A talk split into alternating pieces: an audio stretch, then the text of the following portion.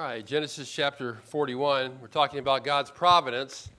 It's a very obvious theme in Genesis thirty-seven to fifty. You see it again and again. You see it all the way through the end of Genesis. Last week, or two weeks ago, rather, I shared with you John Piper's definition of providence. He says providence is a wise and purposeful sovereignty.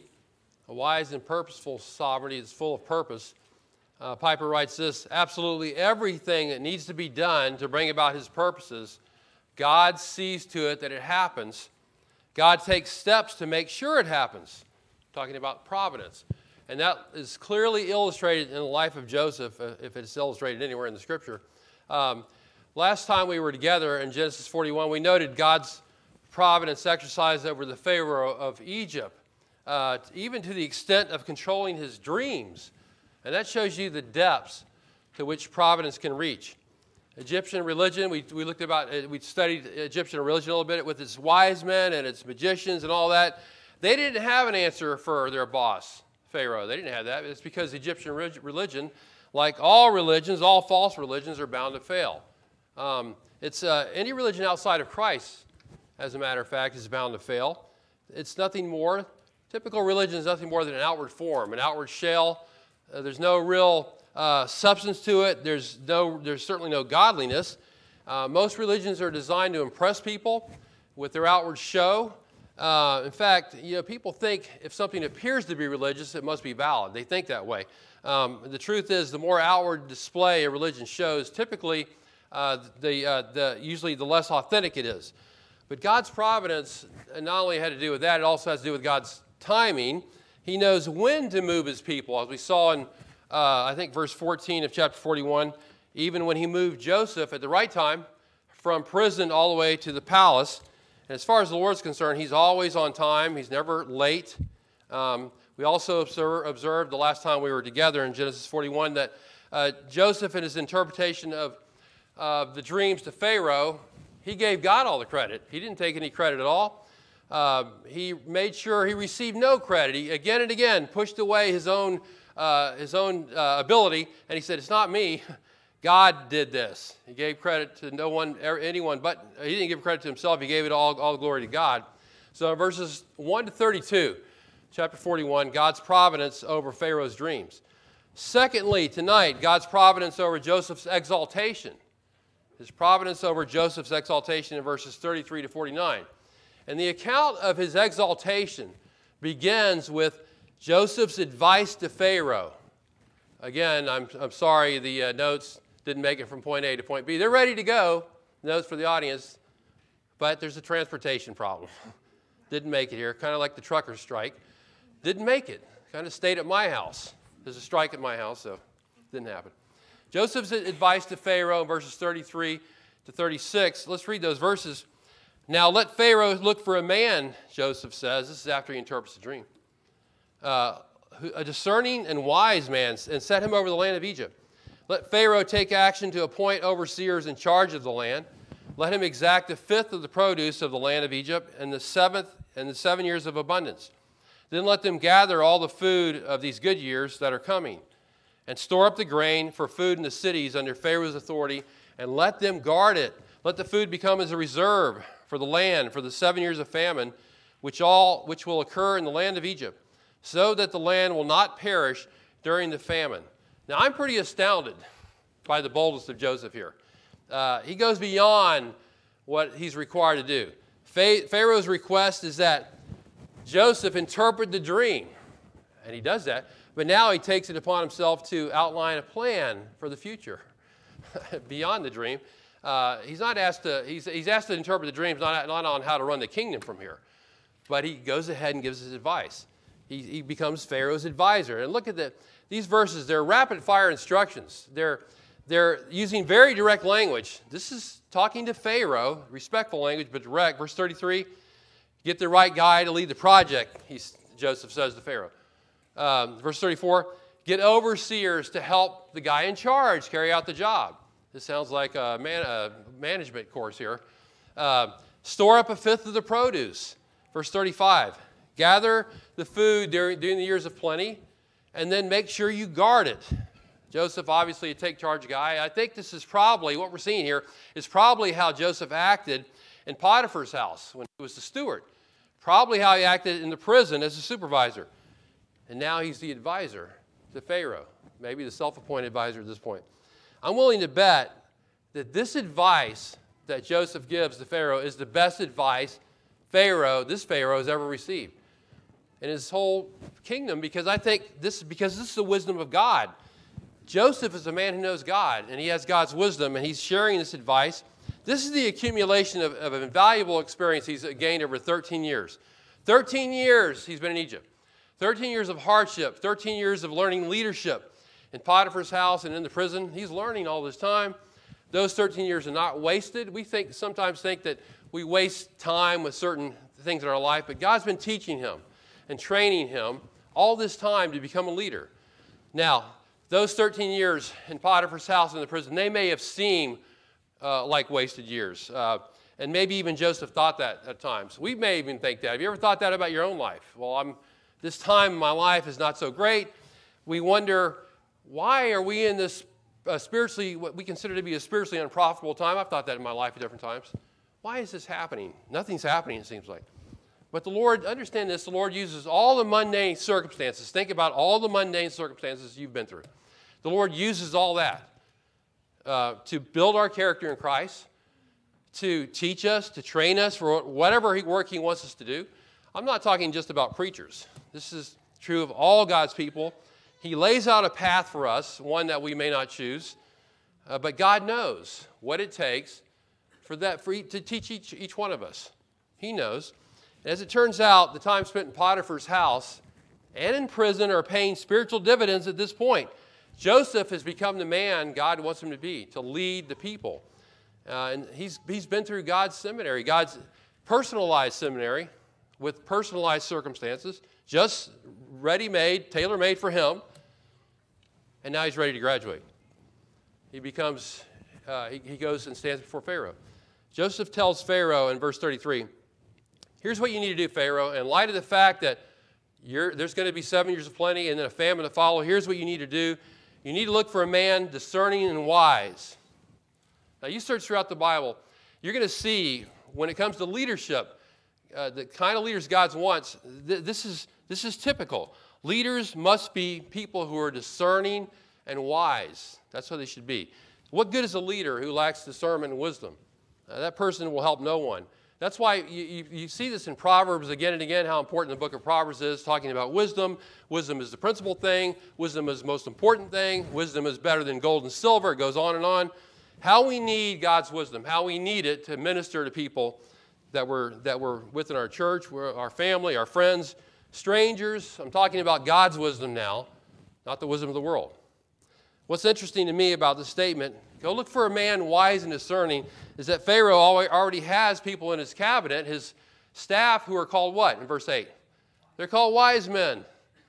You have wise men there, but Joseph says, let Pharaoh look for a man or seek out a man who has the wisdom needed to do this particular job. So in Joseph's view, there are no presently, there, there are not presently in Pharaoh's palace or on his staff men who are wise enough to do this particular job. Look, he says, Pharaoh must look for this type of man until he finds him. You don't have it right here, Pharaoh, he says subtly. Now, this is a brilliant plan. You have, again, Joseph's plan. You have a project manager. You have a supervisor underneath him storing up food for him while there's year, while there are years of plenty, while there's crops. It's reminded me of the ant in Proverbs six. Who has, it says, who has no guide, overseer, no boss, uh, makes the hay while the sun is shining, right? Just stores up for the future, gets the job done while there's plenty. Then, then here, the stored food is to be placed under several cities in Egypt for easy distribution throughout the land. So you have these store cities. And you'd better guard it, because what happens when people are hungry? They also become desperate, right? Desperate people.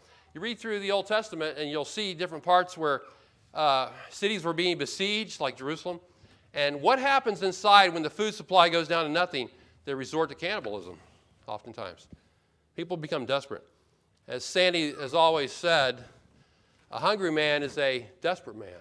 Now, I don't know where she got that idea from, but she said she's always said that again and again. She still says that to this day. I'm, I don't understand. Is that a proverb? Or? But if you don't guard the store cities, people are going to loot the store cities. Joseph knows this. The people are desperate when they're hungry. Of all the people in the world, the Lord's people should be the ones who are, are available to give sound biblical counsel to people. They're the ones, hey, if if they don't, if we can't give biblical counsel to people, who's going to do this if we don't do it? We should, our counsel should be biblical. And by the way, biblical counsel is also practical counsel. Joseph shows that here. And so Joseph gives advice to Pharaoh. And then he's appointed by Pharaoh.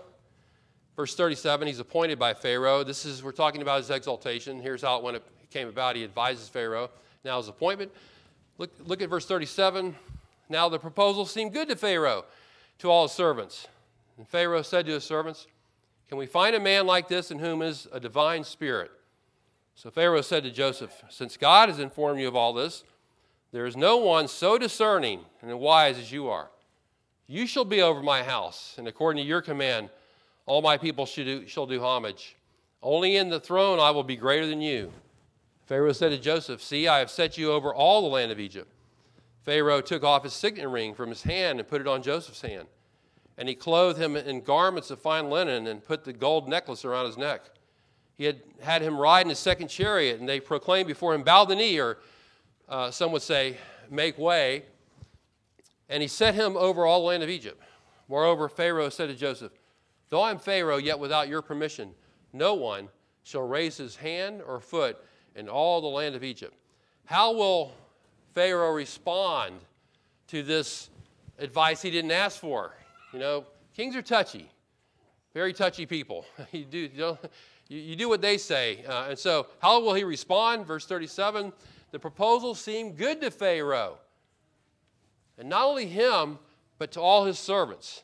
And when's the last time the Pharaoh of Egypt asked a, a young Hebrew uh, slave slash prisoner for advice and gets the best advice he's ever heard in his entire life? But it's quite clear to everyone at Pharaoh's court that this is good counsel. This is wise counsel. Pharaoh doesn't even question it. You know, whenever people listen to the messenger of God, and when they listen to what God says, when they listen to God's messenger and they take heed to what he says, They, they will be on the path of blessing.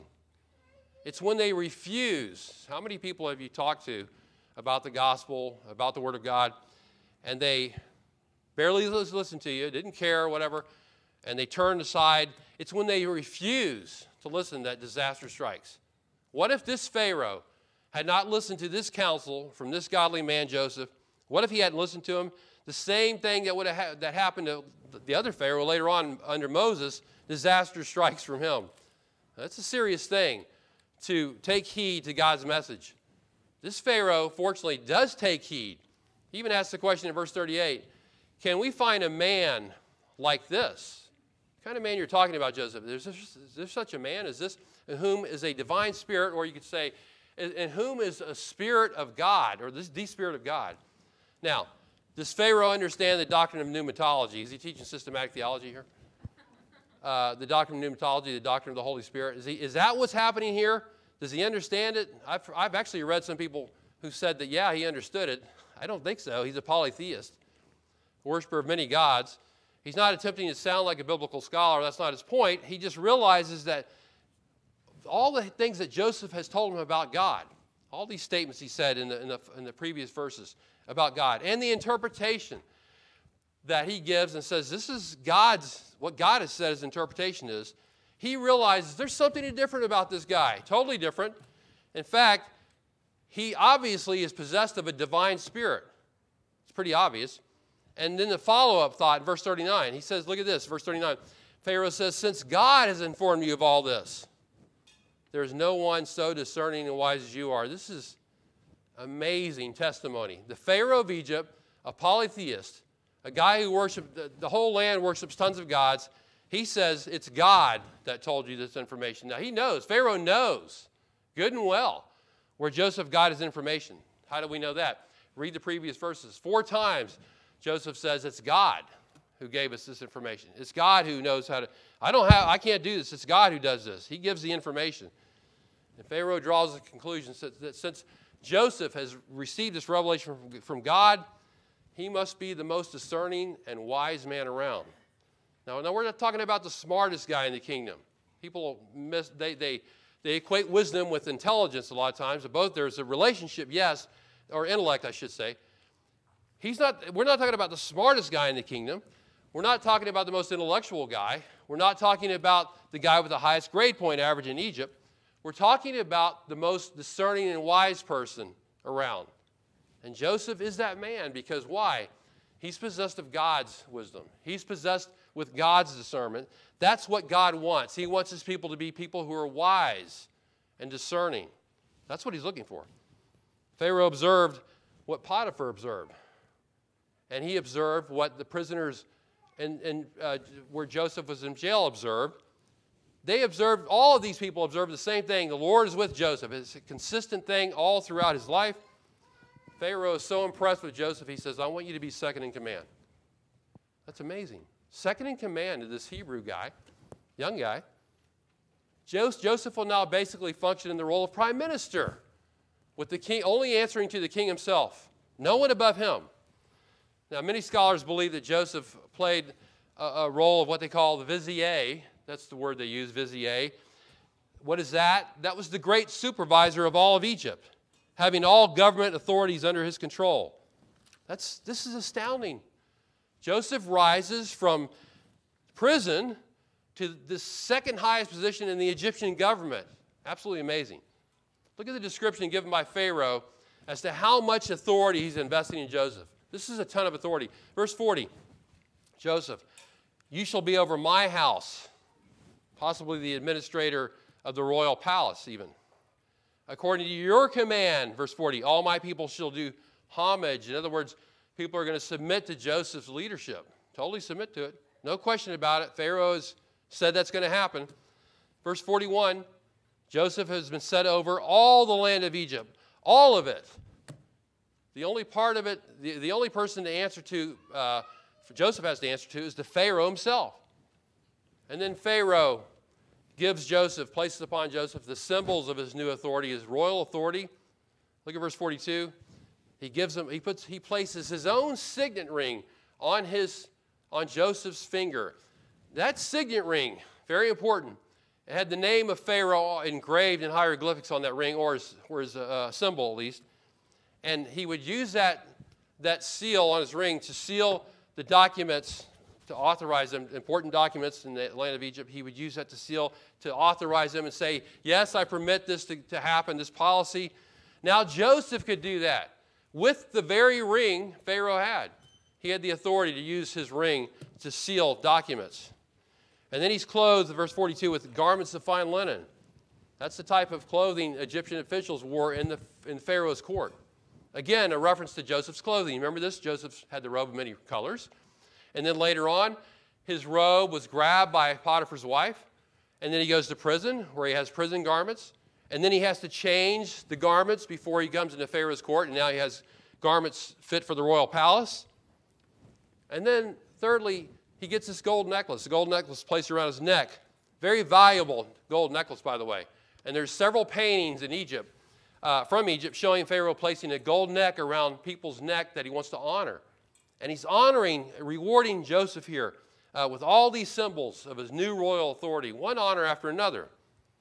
Verse forty-three, he gets to ride in Pharaoh's second chariot. First chariot, obviously reserved for, for Pharaoh himself, uh, who's first in command. But to ride in the second chariot, that's the second greatest honor in the kingdom of Egypt.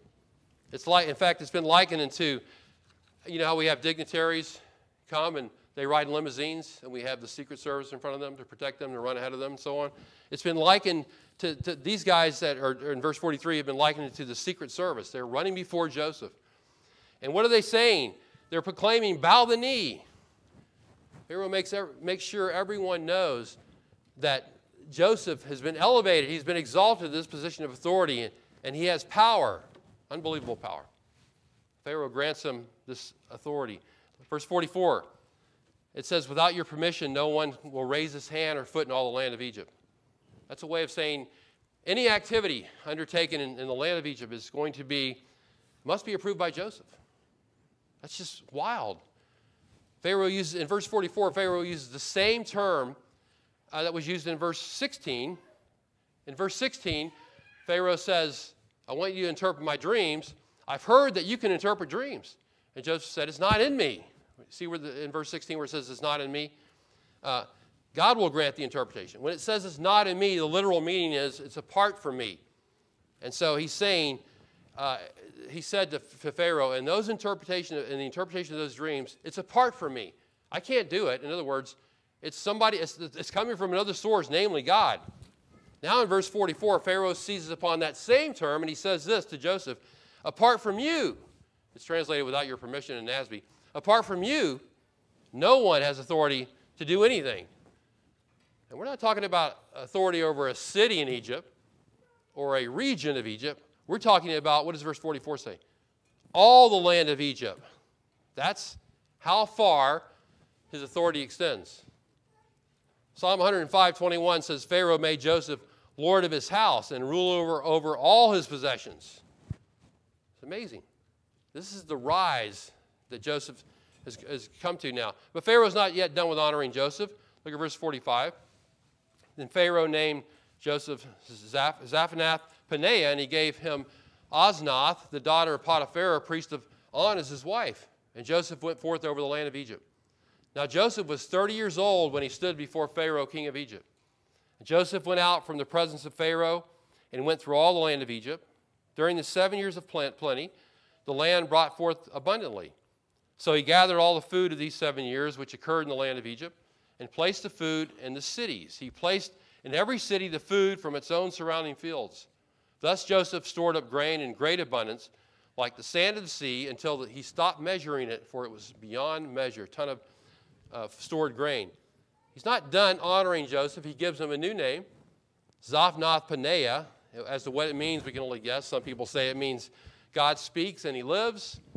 And then another crowd comes along and they say, no, that's not what it means. It means the God said he will live. And then they argue and nobody knows what it means. Nobody knows what it means. But we know this. The name is Egyptian, clearly. If you recall Daniel, in the book of Daniel, when he's captured and he goes to Babylon, what happens? He's given a new name, Belteshazzar, a Babylonian name. The idea in both those cases of Daniel and Joseph is that he's being assimilated. Joseph is being assimilated into the culture of Egypt. But even though he's given an Egyptian name, notice that after that, this name, he, the Bible continues to use the name Joseph again and again. Pharaoh even says it later on in this chapter. Not only given a new name because of this assimilation process, he's also given it a wife. Her name is Asenath, definitely Egyptian. And that name means she who belongs to Nath. Now, Nath is, the, is a goddess, a goddess of many things. Nath is the goddess of creation in the Egyptian religion, the goddess of war, uh, the mother goddess who invented birth, they say, and a goddess of many other things. So she is a, one of the big goddesses of Egypt. Uh, and Joseph's wife is named after her. Her father, Asenath's father, is a guy named Potiphar. His name means he whom Ray has given. Ray is not a guy in America, R E. Ra is the sun god of Egypt. Uh, and so Potiphar is an Egyptian priest in a city called On. That city also is called Heliopolis, by the way. Pharaoh's the, Potiphar is the head guy, the head priest. He, he oversees the temple of On, or Heliopolis. He oversees the priests who are there. He oversees the festivals that are conducted to all the gods that take place. By the way, Heliopolis means sun city. It's not the place near Ruskin with the golf carts. By the way, I advise you not to go to that area. I was almost run over by a golf cart over there. But the city of On, or Heliopolis, uh, was well-known, well-known, prestigious uh, religious center. It was the first place to, to dedicate a temple to the sun god. One of the, Ray's one of the big gods in Egyptian religion, the sun god. This area is, today is known as Cairo. Maybe you've heard of that. Now, you see all this, and I, I know the question on your minds. We, we get to this verse and we're kind of stumped. Everything's going great. Joseph is following God's purpose and God's working in his life and raising him to this position. And then he marries this woman. And you ask the question, should Joseph have married this woman? This seems rather strange. I mean, she worships a, worships a false religion. She's named after a goddess of several things. Her Joseph's father-in-law will be the main leader, and and and and, and one of the main leaders in, in the religion religion of the sun god and other gods. And whereas Joseph is a worshiper of the true God, the God that actually created the world, including the sun. How is this marriage going to work out? As to why Asenath was chosen by Pharaoh, this particular woman, my guess is, well, Joseph is a religious guy. I'll pair him up with a religious person in Egypt. This is a very religious family. I think that would make sense in his mind. And by the way, the Egyptians would consider this a great honor. This is a great, jo- Joseph's being honored in this context. He's given the ring. Uh, he's given the necklace. Uh, he's riding his second chariot. And now he, he gets a new name. And now he gets, here, here's your wife. I'm honoring you, Joseph. That's what's happening here. He's marrying into a prominent family in Egypt. This, this is a great honor as far as the Egyptians are concerned. But, but as to whether Joseph should have married this woman or not, the text says nothing. It's silent. As it sometimes is when you're uh, working your way through the Scriptures. I certainly do not think this is God's ideal by any stretch of anybody's imaginations, based on what we've read already in Genesis, what we'll read later in the Scripture. But the text says it only happened. And that's all it says. Now, I don't know. Think about this. I don't know what would have happened if he would have said no to Pharaoh, not marrying this woman. Pharaoh would have been, this is the Pharaoh of Egypt, would have been greatly offended that Joseph would turn down such an honor as far as he's concerned. Maybe he should have spoke up. I mean, he hasn't had that problem so far. He's, he's told, he's testified to Pharaoh, he's testified in the prison, testified in Potiphar's house. Everywhere he's been, he's testified of God. But nevertheless, they go through with the marriage. And that's what it says. I don't have an answer for you outside of that. I, I can say this, based on the rest of Genesis, Joseph never caved on his convictions. He never does. Uh, in verses fifty to fifty-two, he has two children. We'll look at that uh, later. And he gives Hebrew names to them, not Egyptian names, even though Pharaoh's goal is to Egyptianize him, to assimilate him heavily into the culture of Egypt. Obviously, he's, he's going to look like an Egyptian, and is he going to walk like an Egyptian too? I don't know. I just, sorry. Throughout the rest of Genesis, Joseph is a consistent testimony to God. He is. He's always a consistent testimony. By the way, his wife does not turn his heart away like Solomon's wives did. He doesn't do that to him. Uh, Joseph doesn't even cave into the culture. He doesn't marry more than one wife, according to the record, just the one, Asenath. Later, later on, centuries later, in the first century A D, a novel was written entitled Joseph and Asenath. Now, I know some of you in here are going to try to find this book. I don't know if it's available or not. In that no- novel, Asenath becomes a worshiper of Yahweh. Now, but that's just the wishful thinking of the novelist. The Bible doesn't say that anywhere. We don't know what happened. We don't know if she ever became a worshiper of the Lord or not. It's possible, I guess. I think it would have been difficult. It's possible. This marriage, think about this. This marriage could very well have been a snare to Joseph. Right here, this point right here, all the great honors, all this, all the respect he's getting, this could have been what snared him. You remember Saul said, I'm going to give Uh, my daughter to David to, to ensnare him, and I don't. Pharaoh wasn't trying to ensnare David here. He was trying to honor, uh, or Joseph here. He was trying to honor him, but it could have been a snare to him. In fact, it has been a snare to many who have married mates who are not godly, not believers, not followers of Christ, maybe steeped in a pagan religion, maybe atheist or whatever. I've seen that happen too many times. So I've warned people about that, and they went ahead with it anyway. But I tell you what, I don't think Joseph would have, I don't even think Joseph himself would recommend this kind of marriage. I don't think he would. Uh, and I don't know what his life was like, private life was like. But when the master of ceremonies said, who giveth this woman away? Pharaoh said, I do. As verse forty-five says, it was he who gave Asenath to Joseph in marriage. Pharaoh arranged the whole thing, kind of like, he's the first uh, P. Harmony, Mike. Now, when did this exaltation take place? When did it take place for Joseph to be second in command? Verse forty-six, look at verse forty-six. It happened when Joseph was how old? About, he was thirty years of age. Interestingly enough, that reminds us of someone else who began his ministry about the age of thirty, and that was Jesus. Luke three twenty-three. Joseph has been in Egypt thirteen years, and, and now at long last, his dreams are being fulfilled, his dreams that God gave him, that is, not his personal dreams. Although I'm sure he had, I am positive he had no idea he's going to end up in Egypt, number one, and secondly, in Pharaoh's court. Who would ever know that? But he's, he, the verses tell us he travels throughout the length and breadth of the land of Egypt in order to supervise the collection of grain during the seven years of plenty. He makes sure all the designated store cities are filled up with grain so they can spread throughout the land of Egypt when the, when the uh, famine hits. There's so much grain, verse forty-nine says, it's like what? Like the sand of the sea. That reminds us of the promise God made to Israel. I'll make you as numerous as the sand of the sea. And since the Lord fulfilled this first part of the promise, will fulfill this first part, part of the promise to Egypt to have uh, plentiful crops, there's no reason to believe he won't send a famine to fill the second part of the promise for seven years. And for that matter, there's no reason to think that he won't make Israel numerous as the sand of the sea. And for that matter, there's no reason to think he won't fulfill all his promises. That's what he does. To Joseph, this exaltation he received, such a high position in Egypt, was not a cause for pride. Not at all. Not a cause for waiting around to be served by people of lesser positions. For him, it's a time to go to work. And that's what he does. Time to be diligent, to do the job that he has to do. And as God's servant, Joseph is a man who always works as unto the Lord. Now, how did he get to this point in life? How did he get here, this position? Well, we know it's God's will, number one. And we know the Lord was with him, number two. And we know wherever the, wherever Joseph goes, he always applies himself diligently to, to, to do the work set before him with all his might. Think of his past. You go back to his past, Genesis thirty-seven. He was an obedient son to his father. Secondly, he was a loyal steward to Potiphar. He's a responsible uh, supervisor in the prison.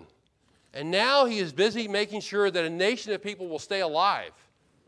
That's Joseph. He's a wise, industrious, diligent, hard worker.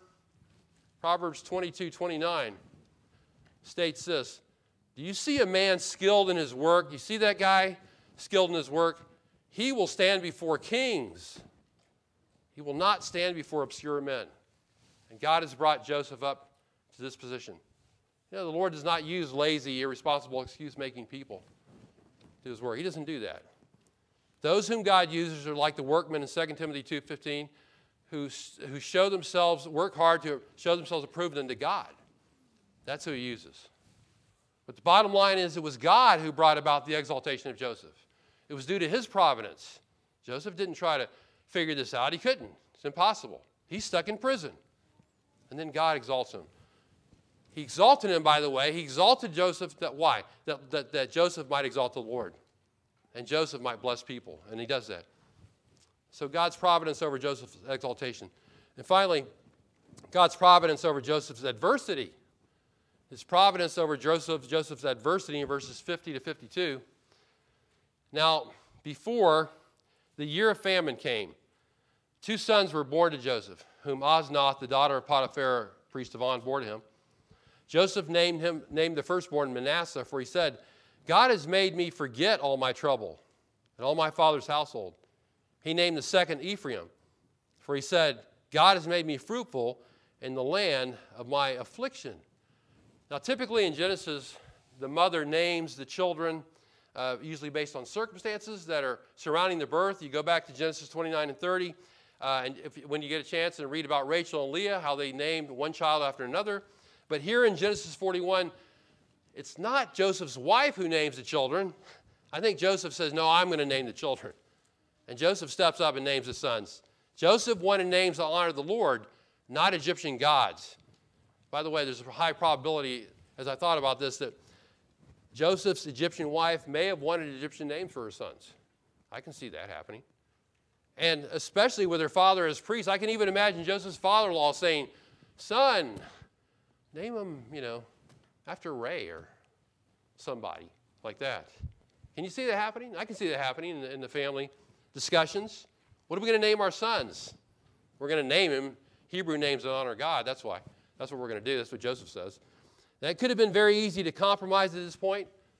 Very easy. Think about the possibility of Joseph compromising. He's been in Egypt for thirteen years. He's grown accustomed to the ways of Egypt. Uh, Pharaoh wants to Egyptianize him. He knows he's got to be into the Egyptian culture to a degree to do his job. And now is the second guy behind Pharaoh. If you thought about this, as the second guy behind Pharaoh, Joseph is in a position to compromise. He really is. Some some might think he compromised on his marriage. But he, I can tell you one thing. He doesn't compromise on naming, naming his children. Doesn't do that. He's intent on taking this opportunity to glorify God. So he gives his sons Hebrew names, not Egyptian names.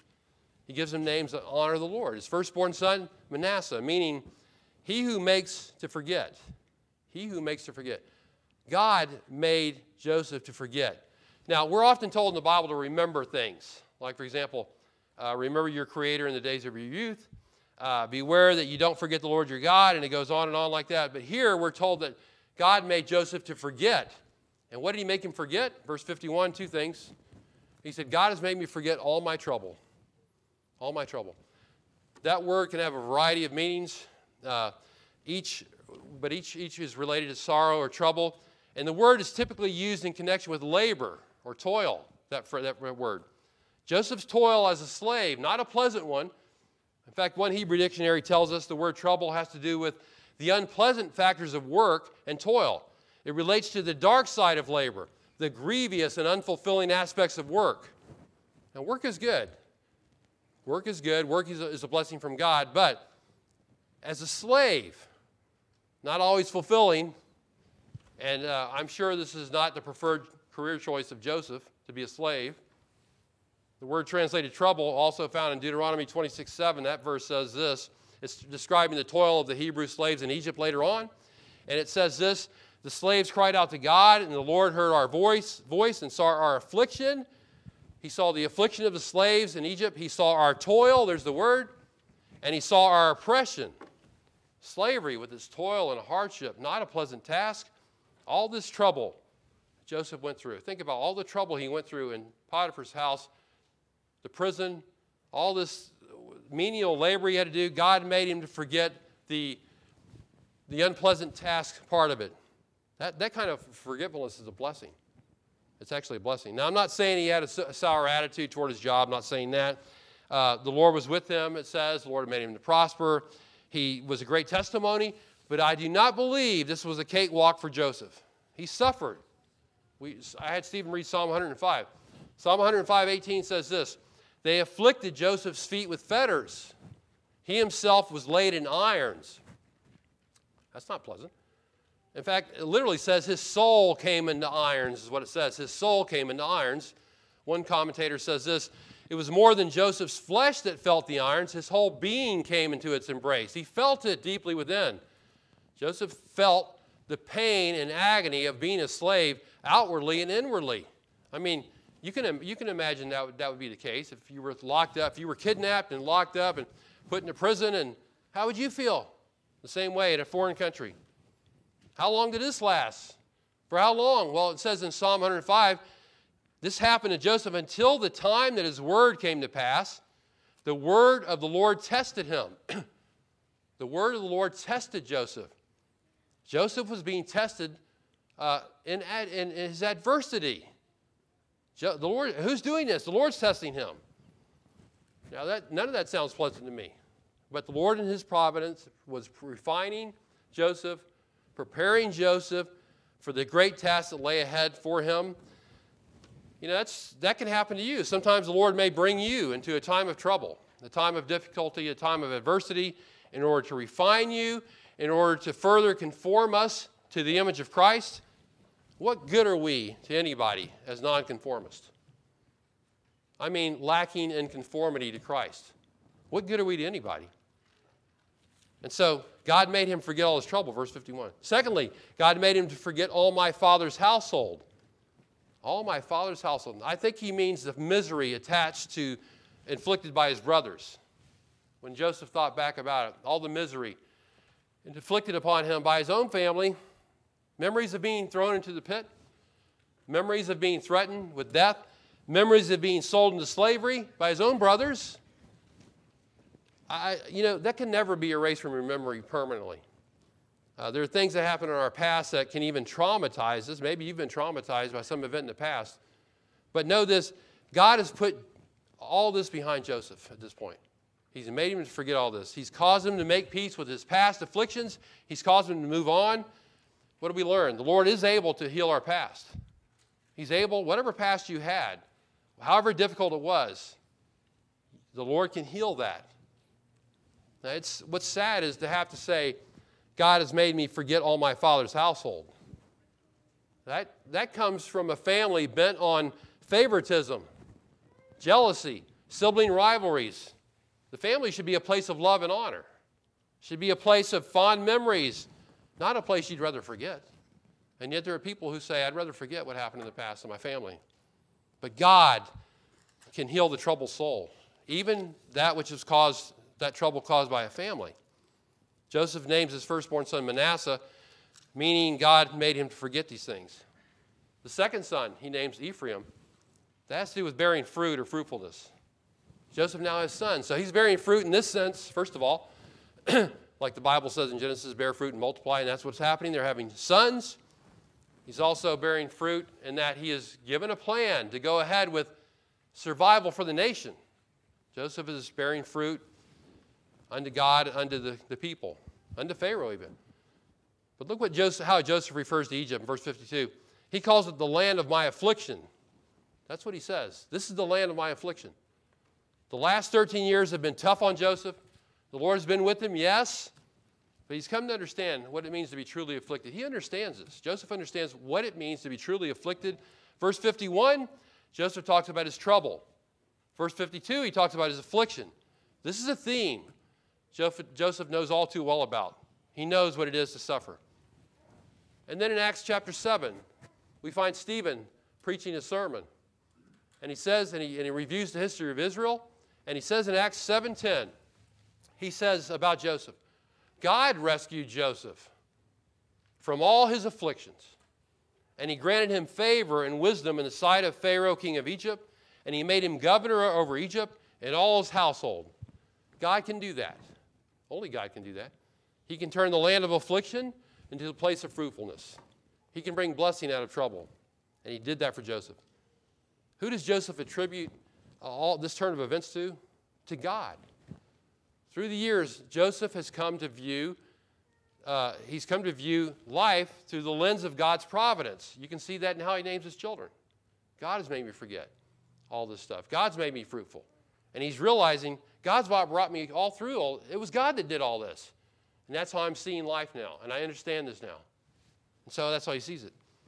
The path the Lord takes us through may be one of difficulty, may not be one of our own choosing. He has reasons for that. There's things that you go through in your life and you wonder, why am I here? I didn't choose this, but maybe God chose that. That's what makes it so hard for us to grasp. We don't, we don't get it. Now, I didn't grow up hearing about the providence of God and the sovereignty of God in the churches I was in. Nobody talked about that. Very rarely, and I don't even think they knew what it was about. I certainly didn't know what it was about. I didn't grow up that way. Uh, so, you know what? It's something I need to meditate on. It is. And maybe it's something you need to meditate on too. But the scripture teaches that God's providence reaches deep in, into our lives. That's what it says. I don't care what you grew up with, with what theology, that's what the scripture says.